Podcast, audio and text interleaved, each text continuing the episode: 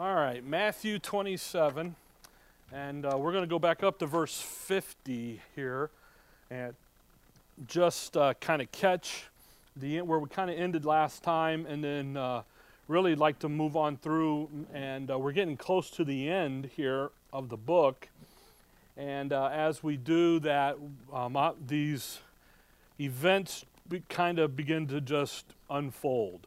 Matthew 27, verse 50. Jesus, when he had cried again with a loud voice, yielded up the ghost. Again, there, what he says is, It is finished. That's what he cries. And those last words to come out of his mouth here, Father, into your hands I commend myself, and off he goes. And really, it's over, it's done. Uh, and uh, it, that uh, word, and the, the, the expression in Greek is tele, tele I, I'm not even going to be able to say it, so I won't even try because the Greek's not that, uh, you know, we don't. But really, he just yields up to, he dismisses his spirit like nobody else can do, and he says, It is finished, it's done.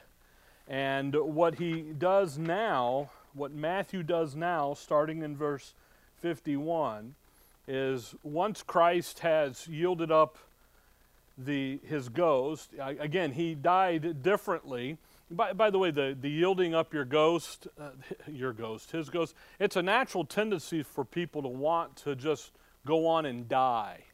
You know, you, you see people who get sick and they're like, why can't I just die? Well, because you're a person and you can't do what the Lord did.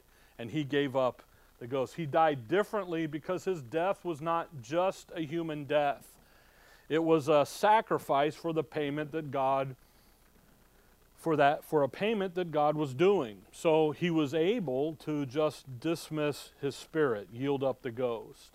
And uh, that and when he does that, by the way, that's his soul leaving, departing from his body. Now, what Matthew's going to begin to do now is list some of the fallout, some of the results here, some of the consequences, some of the accomplishments of his death and he lists them in connection to how he presents Christ to Israel.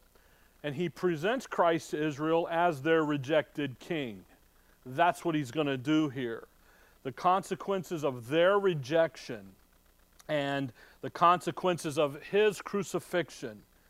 And he lists them briefly, and, uh, and, and, but really a very significant series of events as you study out, them out here. And again, just as Mark's going to do it, just as Luke, just as John. We've seen Luke and John, and uh, again, I, will probably say it a thousand times through all of these studies. Each of these Gospels presents and puts in their epistles those events and conversations and things that parallel the, the purpose for which they're writing, that portrait that they're painting. And uh, that's really the, the, that, the perspective here. Verse 51 And behold, the veil of the temple was rent twain, in twain from the top to bottom, and the earth did quake, and the rocks rent. So, the first thing that Matthew presents here in the happening is when Christ yields up the ghost and he says, It is finished. He dies. The veil in the temple is rent, it's, it's pulled. That veil that, that hid the Holy of Holies from, uh, from uh, the holy place, it's rent, and it's rent from top to bottom. So that's always a trivia question. How, when, when, he, when the veil was rent, was it top to bottom or bottom to top? You know what most people say? Bottom to top. But this wasn't, this was top to bottom. Now, the significance of that, come back to chapter 23. There, it's significant why the, uh, the rending of the veil here, and it's very important to catch because of the timing of it. Uh, Matthew 23, verse 36. Verily I say unto you, all these things shall come upon this generation. O Jerusalem, Jerusalem, thou that killest the prophets and stonest them which are sent unto thee, how often would I have gathered thy children together, even as a hen gathereth her, her chickens under her wings? And here's the kick, and ye would not. He says, I would gathered you, protected you like a mother would protect her own chickens. I would have hovered over you. I'd have fed you. I would have did everything, but you wouldn't have me. You rejected me. And again, we've seen from the very beginning in Matthew, he's Jesus of Nazareth. Nazareth, the place of rejection. They call him Jesus of Nazareth. They call him that in the book of Acts, or early Acts there. And we see from the very beginning that he's always had in Matthew that picture of being the rejected one. And here, the wise, by the way, the wise men come. And uh, they say, Where, Where's he? Born King of the Jews. And Herod and the chief priest and everybody has a cow. They don't want another king. And yet in Matthew 2, he was two years old when they find him. Plenty of time to have gotten to him and brought him there. But yet, from there all the way here to here in Matthew, he's what? Rejected rejected. He's the rightful king, but he's been rejected by his nation. That's why John 1, when we studied John, I said John 1, verse 11 and 12 are the, the picture of it all. They, they are the theme verses of John. John 1:11 he came unto his own and his own what received him not. So you're so when you that's what he's happening here. I would have done all this for you, but you wouldn't have me. You rejected me. Verse 38 Behold, your house is left unto you desolate. Behold, your house, the temple, is left unto you desolate. For I say unto you, Ye shall not see me henceforth till ye shall say, Blessed is he that cometh in the name of the Lord. And Jesus went out and departed from the temple and his disciples came to him for to show him the buildings of the temple. You know what? Christ is standing in the temple. What does he say?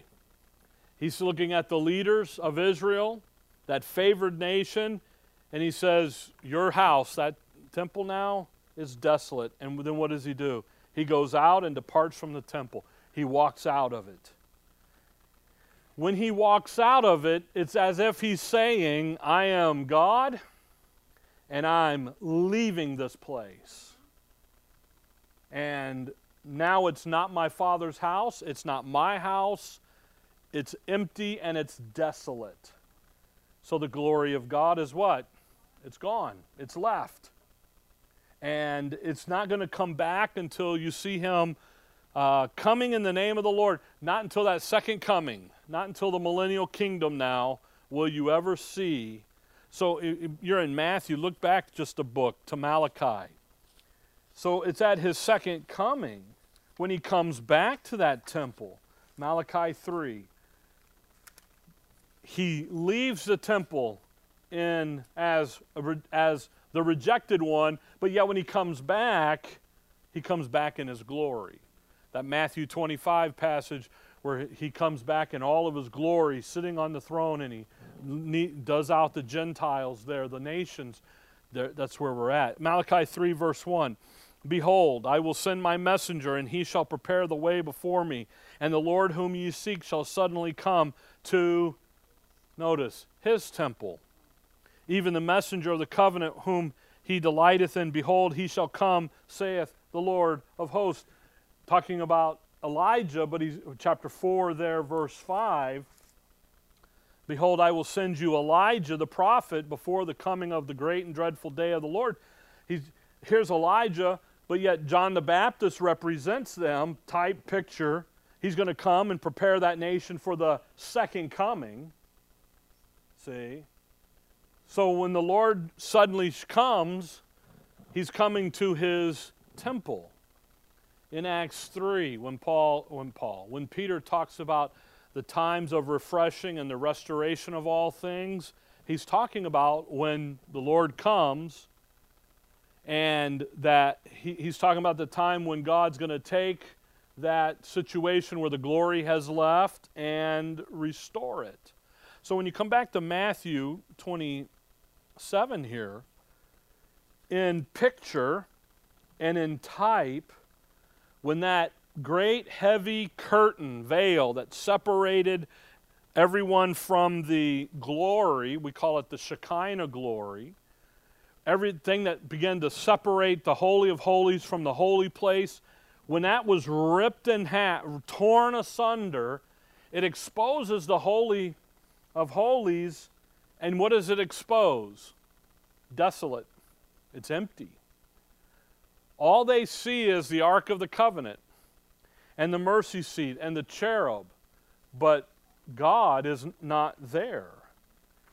The cherub, that's where God said he would dwell between. Uh, come over, come back to Psalms 80.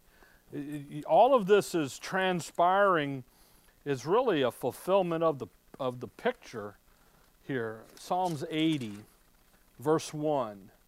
Psalms 80, verse 1 Give ear, O shepherd of Israel, thou that leadest Joseph like a flock, thou that dwellest between the cherubs, shine forth. That Shekinah glory, the presence of the Lord. That's what Shekinah in Hebrew means presence. Let the glory, he says, listen, in Exodus, he says, he will meet them on the mercy seat. When the high priest comes in and brings the blood and does all that, he says, I'll meet you over there between the cherubs. But now, come back to Matthew 27, all of that is exposed. The veil is torn asunder, and they see that God is gone. The rending of that veil demonstrates the judgment of God on the nation, and it's open testimony to the fact that they are now a forsaken nation. God has forsaken them. Why? Because they won't have him. They crucified him. They would not have him, so what did he do? He left. He withdrew from the nation. He withdrew his presence from the nation. But now his presence are only going to be found with the little flock, that little believing remnant. Verse you're in Matthew 27. Look at verse 54. Now, when the centurion and they that were with him, watching Jesus, saw the earthquake and those things that were done, they feared greatly, saying, Truly this was the Son of God. And many women, I love that, many women were there, beholding afar off which followed Jesus from Galilee, ministering unto him, among which was Mary Magdalene, and Mary, the mother of James, and Joseph, and the mother of Zebedee's children. They, so you got some disciples' relatives out here. Come over to Luke 23. Luke 23. Again, we're talking about his presence has left the nation, but is but he's sitting over there and those women afar off in that little flock. Look at Luke 23. Luke 23, verse 27. Luke 23, 27. And there followed him a great company of people and of women, which also bewailed and lamented him. But Jesus, turning unto them, said, Daughters of Jerusalem, weep not for me but weep for yourselves and for your children. By the way, he continues on down, talk, giving them a passage about the Great Tribulation.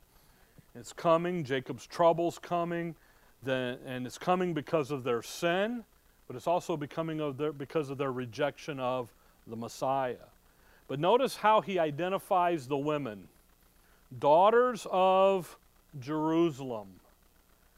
That's a tremendous term used over and over in the prophets. He'll call them the virgin daughters of Israel. And it's that it's a title that describes what Luke 12:32 calls that little flock as as they go into that tribulation. And again, Luke 12:32, fear not little flock, it's your father's good pleasure to give you the kingdom. You see, they, ha- they, they have a number of different titles. In Isaiah 26, they're called the righteous nation. In Jeremiah and Isaiah and Lamentation, they're called the virgin daughters of Israel. This pure group of people, this believing remnant, come back to Matthew 27 now. And that's who they are. So it's interesting in Matthew 27 54 that you've got the Gentiles there and the little flock is represented there. And Matthew sets here before us a situation where Christ is he's going to come and show Israel's failures. Rent the veil. And yet then he's going to point to the Gentiles and say, look, they're ready to receive it. Why don't you guys get right and receive it? You see, it's also interesting that in Matthew 2, you see the wise men, the magi, they're Gentiles, and they come as the king of the east, the kings of the east, and what do they do? They worship him. They seek him out. They find him. They worship him. What did Israel do? They didn't want him. Here at the end, what's the case? They don't want him. What are the Gentiles doing? Truly, that's the Son of God. What's that little flock doing? Wail, bewailing and lamenting. They know that they've just killed the Messiah. Here we are again. Isaiah, uh, I'm sorry, Matthew 27. By the way, Isaiah 60 says that uh, the kings of the Gentiles will come and worship the Messiah, and then identifies the very gifts that they bring. And here they are in Matthew 2. That's what they do. All right, verse 54. Now, when the centurion and they that were with him, so it's not just one Gentile, but it's a whole bunch of them, it's a company of them. And what do they say? Truly, this was the Son of God. The centurion, he watched the Lord die. He remember we went through it, he, he didn't go, he stayed. And you know what he says? There's something different about this guy. There's something different on how he's dying. And think about the centurion, a Roman centurion. He wasn't a palace guard, he'd been down in the trenches. He knew what it was to see people die. He was hardened. He, he's one of the, the, the, the great soldiers that they talk when they talk about Rome. He watched the Lord dismiss his spirit. He knew that there was something different. That's why he would say, Truly, this was the Son of God. You know, you think about Peter. He asked Peter in Matthew 16, Who say ye that I am? And what did Peter say? Thou art the Christ, the Son of the living God. So here you have the Gentile proclaiming exactly what the nation of Israel should have been proclaiming. He's identifying himself with exactly the same thing that the little remnant is saying. But the effect of Christ, the death of Christ on Israel, the nation, is judgment. And yet, for the Gentiles, there's hope.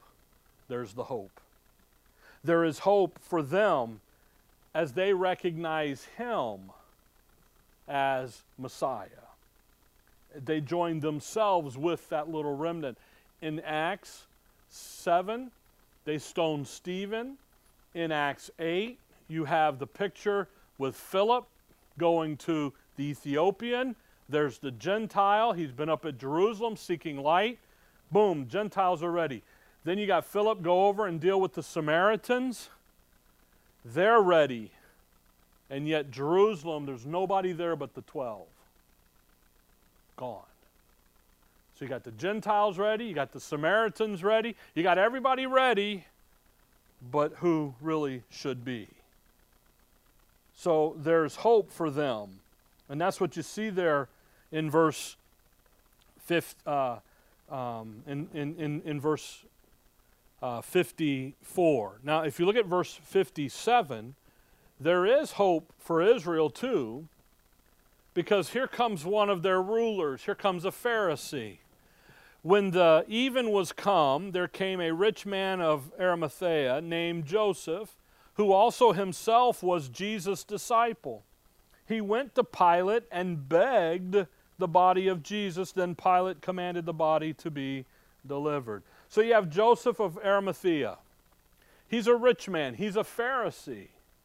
He comes, by the way, Nicodemus also comes. We, we know who Nicodemus is. Uh, you see that in John's account. And they come, and uh, they're two rulers of Israel, but yet they had been fearful. uh, uh you, look here at verse, well, they had been fearful to be identified with Jesus. And they didn't really do a lot of speaking out. But here they come to get his body. Now, what verse 57 and 58 is, is a fulfillment of Isaiah 53, verse number 9. Isaiah 53, verse 9. And he made his grave with the wicked and with the rich in his death. How did that happen? Joseph of Arimathea, a rich man, comes over and takes care of it. See? So Isaiah 53 9 gets fulfilled. But if you'll notice in Matthew 27, verse 52, and the graves were open, and many bodies of the saints which slept arose and came out of the graves after his resurrection. That's the key. after. And went into the holy city and appeared unto many. Notice this event happens after his resurrection. It couldn't be before because Christ is the first fruits. After him comes other, other people. So these people are raised up after his resurrection, and they go over and they go into the city. This is kind of like the Lazarus, when he raised Lazarus up event. And uh, not, so not only does Christ resurrect, but then the bodies of some others come over and they testify to the resurrection of Jesus Christ. All right? Now, what, you, what happens with this passage is some of the commentaries out there say that this is when the Old Testament saints are resurrected and then transported into the third heaven when Christ ascends. So, this is what they use to say Abraham's bosom part. This is the movement, and this is what you're seeing. And uh,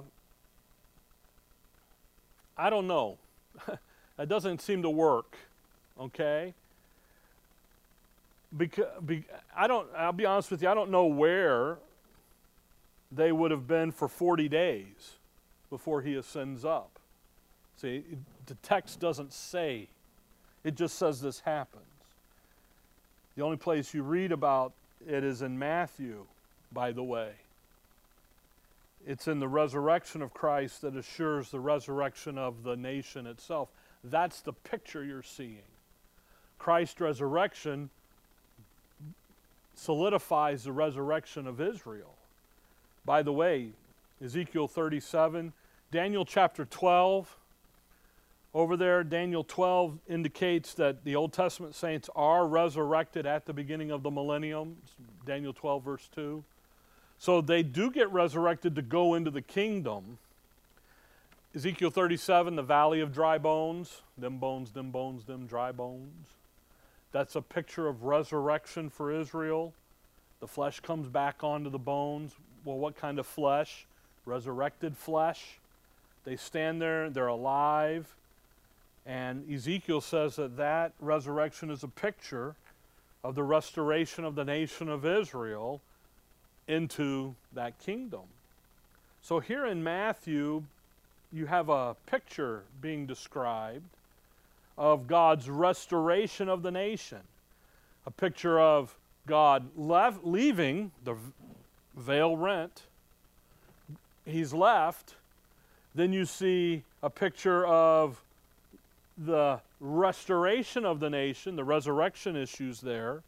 Then you see a picture of the Gentiles joining hands with the picture of the daughters of Jerusalem, the little flock, the remnant there. Then you have a picture of Joseph, the rich man of Arimathea, coming and begging for the body so he'll fulfill Isaiah. So you got so all these events are happening here. And Matthew just throws them down on the page. All right? There's not a lot of explanation. 2759. And when Joseph had taken the body, he wrapped it in a clean linen cloth and laid it in his own new tomb, which he had hewn out of the rock. I'm sorry, out in the rock. And he rolled a great stone to the to the door of the sepulchre and departed. And there was Mary Magdalene and the other Mary sitting over against the sepulchre. So come over to Luke 23, get a little more information on Joseph of Arimathea. By the way, if you have a Scofield reference Bible, at the bottom of Matthew 27, uh, here 28, he gives two order of events footnotes.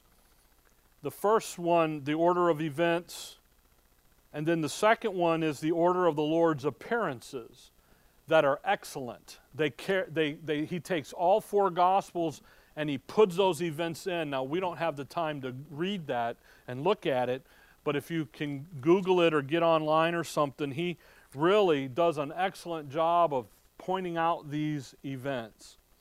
Uh, Luke 23. Now you had time to find Luke 23. Look at verse 50. And behold, there was a man named Joseph, a counselor, and he was a good man and a just. The same had not consented to the counsel and deed of them. He did not consent to the death sentence that they gave against Christ. Him and Nicodemus were probably the only two no's, no, no, no, in the room. He was of Arimathea, a city of the Jews, which also himself waited for the kingdom of God. So back there in Matthew 27 1, they, they're, they're wanting to kill him. Joseph said no. So just like uh, Anna and si- Simeon there in Luke 2, what are, they, what are they waiting for?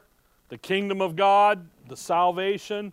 He was a man of faith. He, he was a, a, a member of that believing remnant in the nation, even though he's one of the leaders of the nation. Now come over to John 19. A little more information. John 19. Because Joseph and Nicodemus both get bad raps in some of this, but John 19 38. And after this, Joseph of Arimathea, being a disciple of Jesus, but secretly for the fear of the Jews, besought Pilate that he might take away the body of Jesus, and Pilate gave him leave, and he came therefore and took the body of Jesus. Notice secretly because he was in fear because of who? The Jews. You got to pay attention to that. He was a disciple of Christ, but he was also over and mixed up in the leadership. He wasn't out following him, okay? He secretly he was there because he had a position in the Sanhedrin. So he just kept his mouth shut about it. Now what happens is is then everybody piles on and says, "Yeah, well he got to confess the Lord and do all this stuff." The problem is is that's that comes a little later, all that instruction. Now watch verse 39. And there came also Nicodemus, which at the first came to Jesus by night and brought a mixture of myrrh and aloes and a hundred pound weight.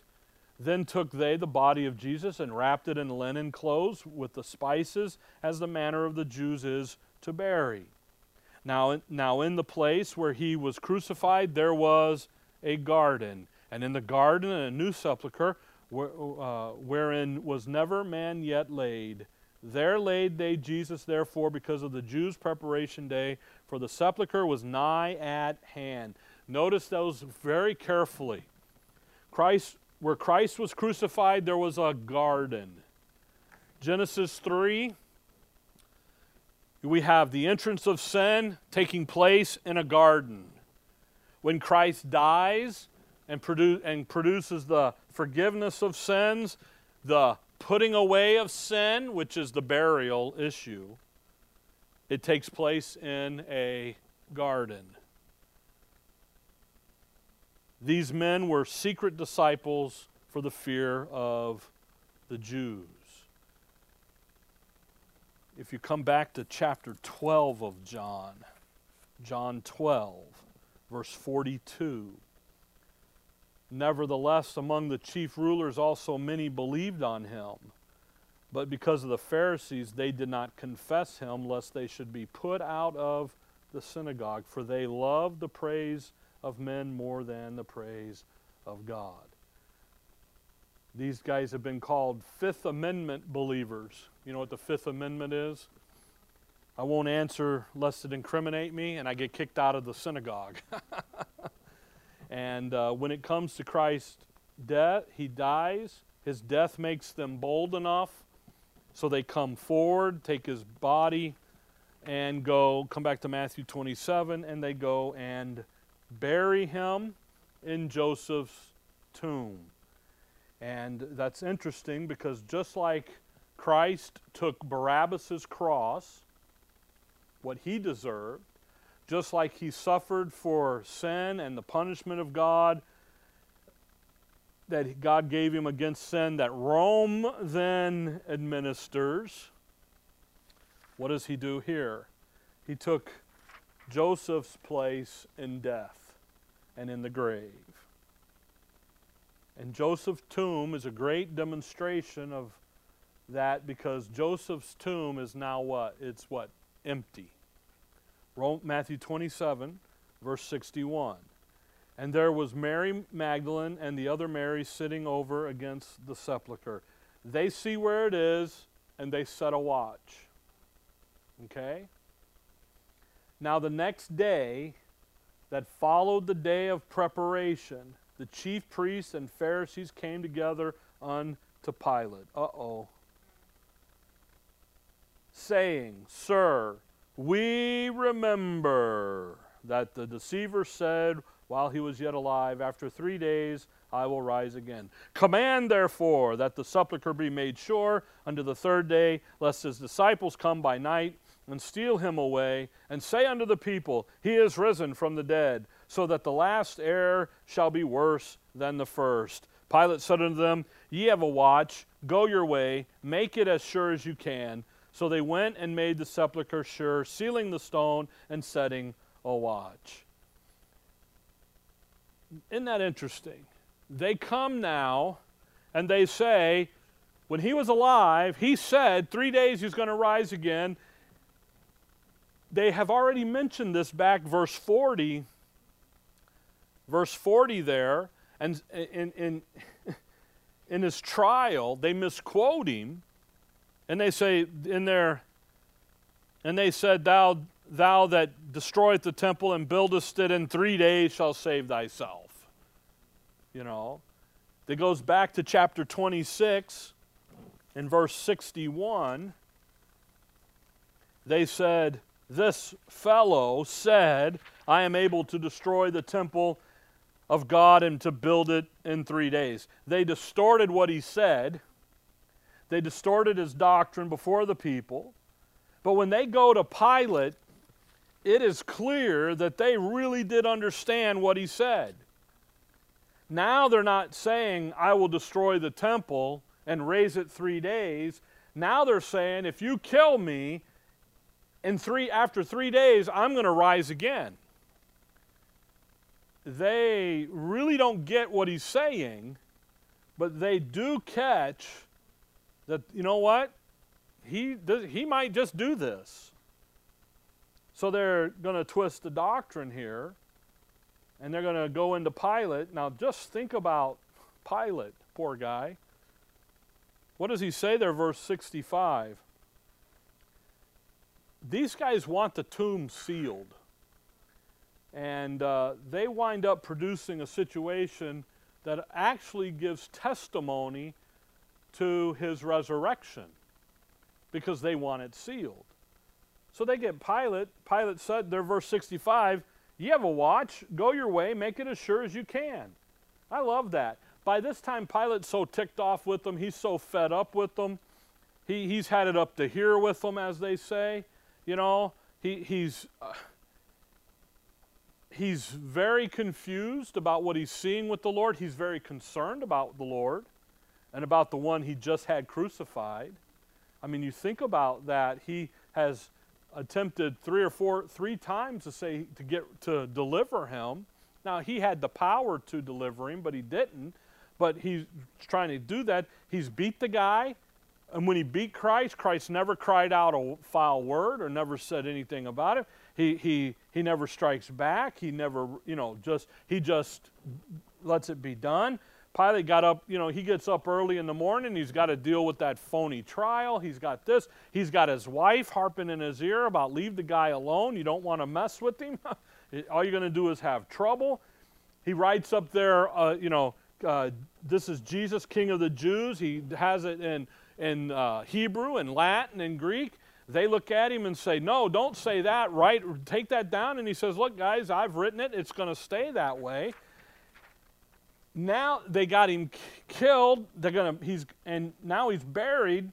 They come running in now the next day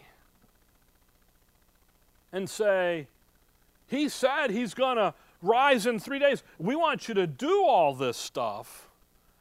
You know he's about done with them. So sarcastically, verse 65. Pilate said unto them, You have a watch, go your way, make it as sure as can yeah, you, you guys go do your best, but it ain't going to hold him. Again, Pilate knows there's something different about the Lord, whom he's just killed. And Pilate knows that, it's, that he messed up. He's washed his hand of the blood of the innocent. So when we come in here, verse 66 so they went and made the sepulchre sure, sealing the stone and setting a watch. You remember there's a seal in Revelation 20 when the Lord bounds up Satan and casts him into the bottomless pit and shuts him up and sets a seal upon him. That seal doesn't get broken, by the way. This seal, man made, this seal, he's just going to walk right out. So, Matthew 28, verse 1 In the end of the Sabbath, as it began to dawn toward the first day of the week, came Mary Magdalene and the other Mary to see the sepulchre. They've been watching. They see what happens. Now, what happens here, again, it's the first day of the week. So we've looked at it back in Matthew 12 when we talked about Jonas there. Three, uh, as Jonas was three days and three nights in the whale's belly, so shall the Son of Man be three days and three nights in the heart of the earth. We're getting close to Easter time. We know the Lord was, was killed on Thursday, and we've worked all that out. But again, what 21 8 does for us is, is it gives the proof that it wasn't Wednesday, you know, the 72 hour idea, too much time, and it wasn't Friday, the religious time, the religious idea, not enough time. So, what you have, if you look there at verse 64, command therefore that the sepulchre be made sure until the third day. What you begin to have is you begin to have the proof of on that th- on the third day and after the third day issues begin to play here. Uh, if you look in 28, if you look over at verse 11, Matthew 28 11. Now, when they were going, behold, some of the watch came into the city and showed unto the chief priests all the things done that were done. Notice when he says, Now, when they were going, this is after the resurrection. So they're going to go now to the high priest. Now, we're skipping down. Why? Matthew 28 1, they come, the ladies are coming to the sepulchre. They're going to find out in 2764, command therefore the sepulchre be sealed. Boom. Matthew 28 11, now when they, that's going to be the guards that he set, they go, they're coming again after the resurrection they're, they went to the, they're going to go to the chief priest, verse 12, and when they were assembled with the elders and had taken counsel, they gave large money unto the soldiers, saying, Say ye, his disciples came by night and stole him away while we slept. And if this comes to the governor's ears, we will persuade him and secure you. So they took the money and did as they were taught, and this saying is commonly reported among the Jews until this day. Now, kind of think about what's happening here. They go to the chief priest and tell them that the angel rolled the stone away. He's gone. We don't know what happened to him. He's gone. So the chief priests say, No, here's your story large sums of money. here's your story. What you're going to say is that the disciples came, you were asleep, the disciples came and took him. Okay?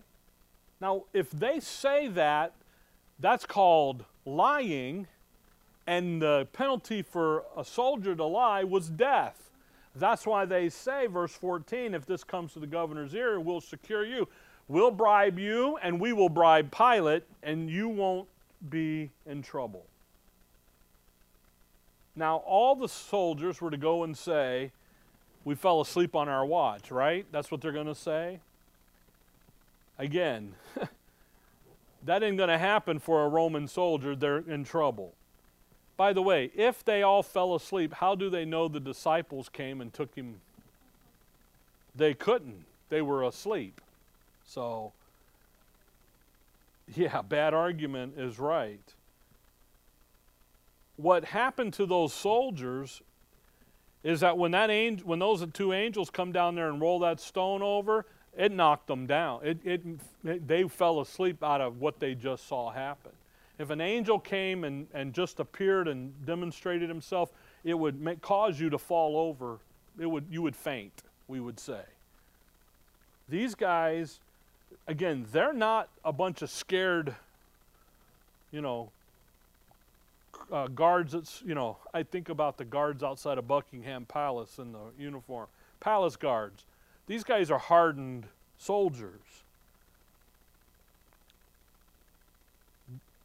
Again, if you think about the disciples are the ones that bury him, Joseph and Nicodemus. If they've, and then all of a sudden they're, they're going to come up and rob the grave. So some of this just, what you're seeing here is you're seeing the demonstration of human nature by the, and the religious uh, of what's going on. Now go back up to Matthew 28, verse 1. In the end of the Sabbath, as it began to dawn toward the first day of the week, came Mary Magdalene and the other Mary to see the sepulchre. And behold, there was a great earthquake, for the angel of the Lord descended from heaven and came and rolled back the stone from the door and sat upon it. The angel comes and rolls the, the stone. Now, there's a real kind of complicated series of events here eh, that are, that's going to take place. And, and again, Scofield's note does a great deal of work with it. The angel, verse 2, rolls that stone away from the door and sat on it. And again, I, when that happens, those soldiers are down. All right? And if you come, verse 3 his countenance was like lightning and his raiment white as snow. Think about that. In Luke 24, in the account, the ladies are coming. They're discussing how they're going to get the stone rolled away. They come, they see it's already been moved. What does the angel say? Come and see. Look over there at Luke, Luke 24. come and see. Well, well, you know what? You're still in Matthew 28. Just stay there. Verse 6. He is not here, for he is risen, as he said, Come see the place where the Lord lay. Now, when Peter and John get there, they go running in and they see the linen clothes still laid out. So, again, imagine someone saying that the disciple stole his body. If that was the case, why did they unravel him and leave his linen clothes laid and the head napkin laid just perfectly? You see, the Lord came up right out of those linen clothes. The, so, I mean, if you just think about that, it, it doesn't fit. But the, the religious leaders aren't thinking, they're reacting in the moment. So the angel rolls the stone away so the people can go in and see that he's what? Not there. When Christ left that morning, he just ascended up right up through the stone, up through. He didn't have any trouble. He went he he's going to walk through the upper room door. He's just going to go in. It wasn't it wasn't to get the Lord out. It was to show that he was risen. Verse 4 and for fear of him, the keepers did shake and became as dead men. That's what happened to the soldiers. They didn't go to sleep. They passed out when they saw that when they saw the angel. And the angel, verse 5, answered and said unto the women, Fear not ye, for I know that ye seek Jesus, which was crucified. He is not here, for he is risen. As he said, Come see the place where the Lord lay. He told them he would rise, and he did. He kept his word. The ladies come. Verse 7 the angel tells them, Go quickly and tell his disciples that he is risen from the dead, and behold, he goeth before you into Galilee. There shall ye see him, lo, I have told you. Now, real quick, if you run over to verse 16, we'll get this next time with the commission thing. Then the eleven disciples went away into Galilee in the mountain where Jesus had appointed them. He's already told them, listen, when I get up, when I resurrect, we're going to go meet over here in Galilee. Now, they don't, they don't do some things, and we'll see this next time in the event. They go hunker down for a while. Then he goes through in that upper room. That's not here in Matthew. Okay? Verse, where did we stop? Verse 8.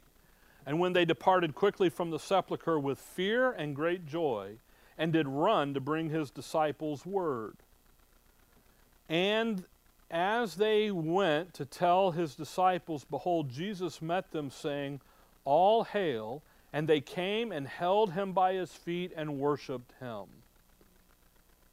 Now, some then, well, then said Jesus unto them, Be not afraid, go tell my brethren that they go into Galilee, and there shall they see me. Now, there's something very significant here. Come over with me to John chapter 20. Because in the course of events, John 20, verse 16 and 17, takes place. And it takes place at least two hours before Matthew 28 event happens. John 20, 16. And Jesus said unto her, Mary. Now think about where we're at. Verse 11. But Mary was, stood without the sepulchre weeping, and as she wept, she stooped down and looked into the sepulchre. And seeing two angels in white sitting the one at the head and the other at the feet, where the body of Jesus had lain. And they said unto her, Woman, why weepest thou? She said unto him, Because they have taken away my Lord, and I know not where they have laid him. And when she had thus said, she turned herself back and saw Jesus standing, and knew not that it was Jesus. Jesus said unto her, Woman, why weepest thou? Whom seekest thou? She, supposing, supposing him to be the gardener, said, unto him, Sir, if thou have borne him hence, tell me where thou hast laid him, and I will take him away. And Jesus said unto her, Mary. Notice it's a period. One word called her by name. She turned herself and said unto him, Rabboni, which is to say, Master. Jesus saith unto her, Touch me not, for I am not yet ascended to my Father but go to my brethren and say unto them, I have ascended unto my Father and your Father, and to my God and your God. Mary Magdalene came and told the disciples that she had seen the Lord and that he had spoken these things unto her. And that's why Mary Magdalene is so popular with everybody, is because of this instance right here. But Mary Magdalene is the first one to get to the tomb she saw what happened. So back in Matthew, when the late the Marys get there, they see what happens. She runs to get Peter and John. They come, she follows them back to the tomb. She's standing there. and he appears to her and he says, You can't touch me. In Matthew 28, verse 9, what did they do to him? They grabbed him, they held on to him, they held him by the feet and worshiped him. 28 9. The women hold on to him, and you know what? He, doesn't say anything to him. So in, in the first John 20, don't touch me. I have to go do something first. He comes back, it's about two hours later, and then he says, Touch me, it's, it's good to go. All right? So now, what's important about that, come back to Leviticus 23. By the way, that's moving for him to go from earth up to, to, to the Father. That's what he said there in John 20. In John 20, let's get it in our head. John 20, he said, Touch not, touch me not, verse 19, for I am not yet ascended unto my Father. I, and then he says, I ascend unto my Father and your Father, and to my God and your God. He's got to ascend to the Father. Where's the Father? Third heaven. So he's going to leave earth, go to the third heaven, fulfill Leviticus 23 in picture and in, fulfillment, and then he's going to come back and he's going to say, Touch me. Paul says he's going to fashion our vile body like unto his glorious body. That's the body you and I get for the heaven. That's moving. Okay? And in less, come back to Leviticus 23. And in less than two hours, he got a job done and he's back. That's fast. So now, when you come back to Leviticus 23, okay? Leviticus 23, you see the picture of this. And I'm going to put it up here on the board.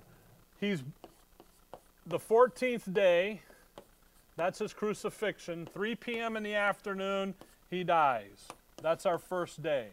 The next day, the fifth, whoops, that's a crooked box, isn't it? The 15th, the 16th, this is a high, high, high uh, Sabbath, a special Sabbath. Here's the regular Sabbath. By the way, that's a night. Here's a day. That's a night. Here's a day. That's a night. And here's the 17th, and he's up, resurrection. Okay? Then this is Sunday. Whoops.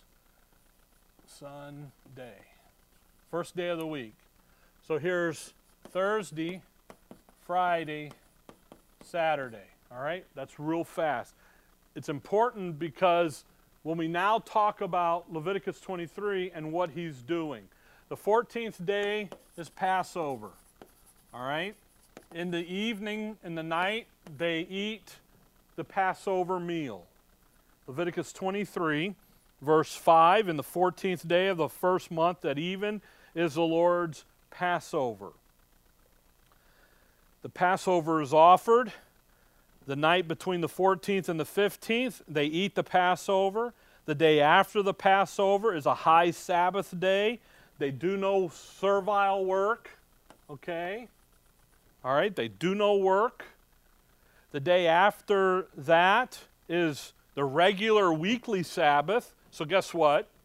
They do no work. Okay? Now, watch verse 10, Leviticus 23 10.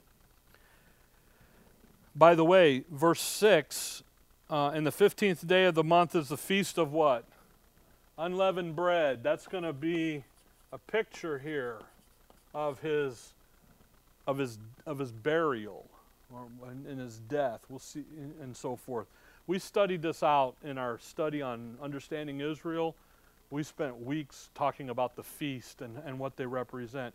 Verse 10 Speak unto the children of Israel and say unto them, When ye have when ye be come into the land which I give unto you, and shall reap the harvest thereof, then ye shall bring sheaf of the first fruits of your harvest unto the priest.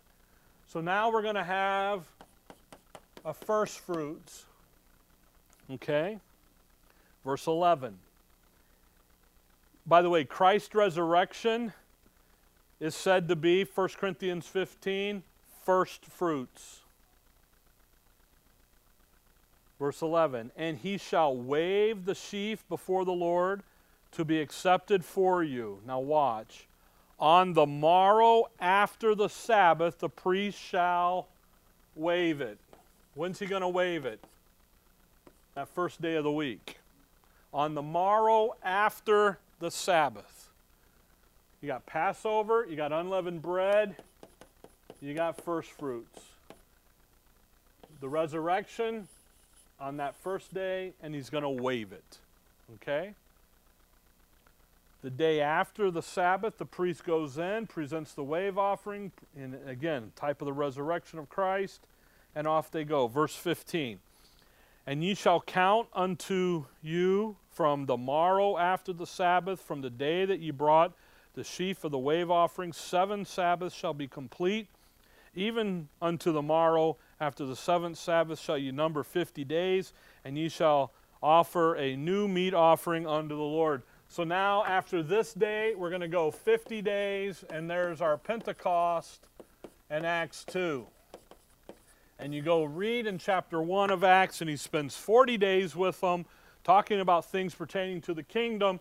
And in this time, you've got he's got 10 days there where he's out doing and he's up and running. Okay?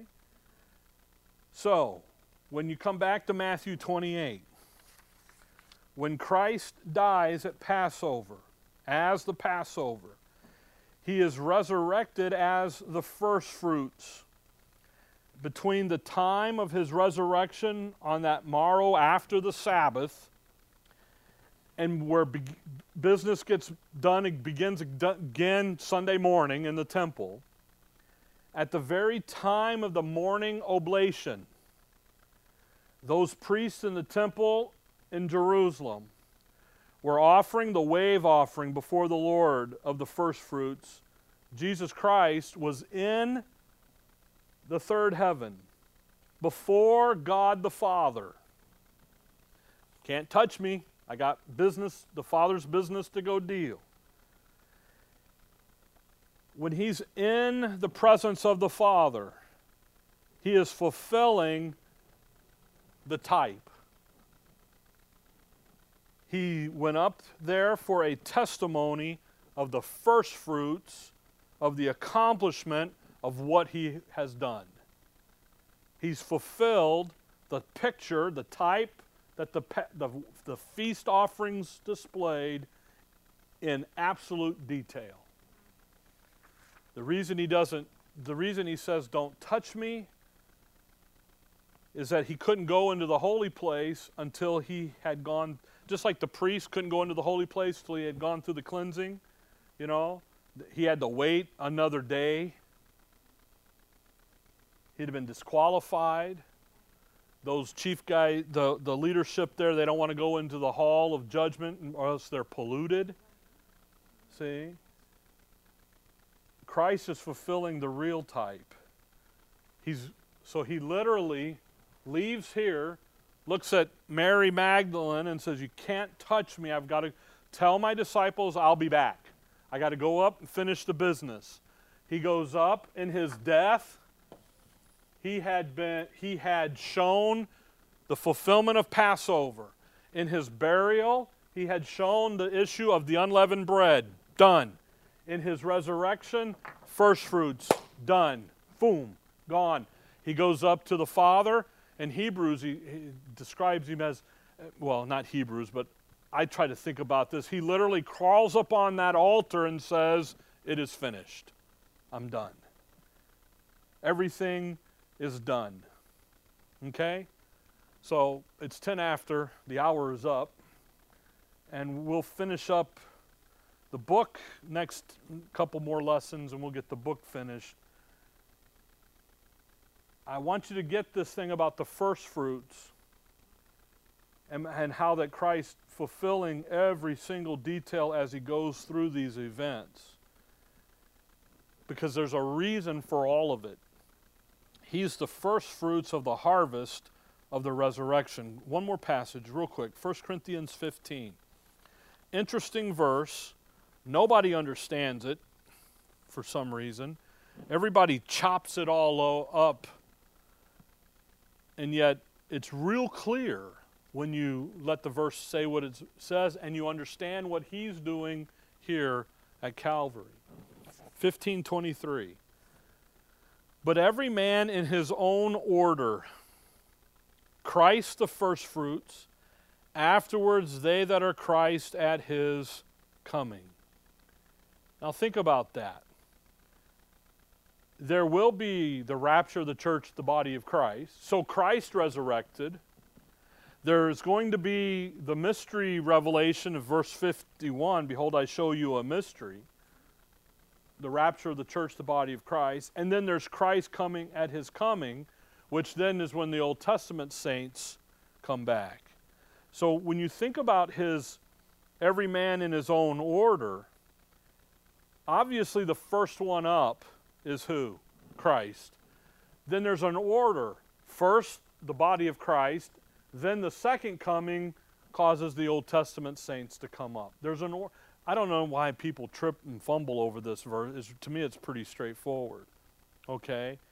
So, what you have is you have this order, but it's all because he's already accomplished that issue. Okay? All these three have been fulfilled. Acts 2, Pentecost is fulfilled. And then the last three feasts have yet to be fulfilled trumpets, tabernacles, and a day of atonement. Okay? Those get fulfilled in the second coming, their future of yet. All right? So we'll pick up here in Matthew 28 and uh, rumble down through the end because there's a lot really going on at the end. And again, I don't mean to skip over the events, but they're there. And uh, you, if you find Scofield's notes on Matthew, uh, the order of events, uh, and then the order of the Lord's appearances, we'll uh, maybe look at some of that next time, okay? All right. Dearly Father, we thank you for the evening, Lord. We thank you for the look here into the Word. We thank you for the instruction that you've given to us. We thank you for the clarity with which your Word presents the details of the life of our Savior, especially these last moments of his life. And we thank you for that. And we pray that these would be clear to us and an encouragement to us and that our instruction in them might be profitable for thy glory. In your name we pray. Amen.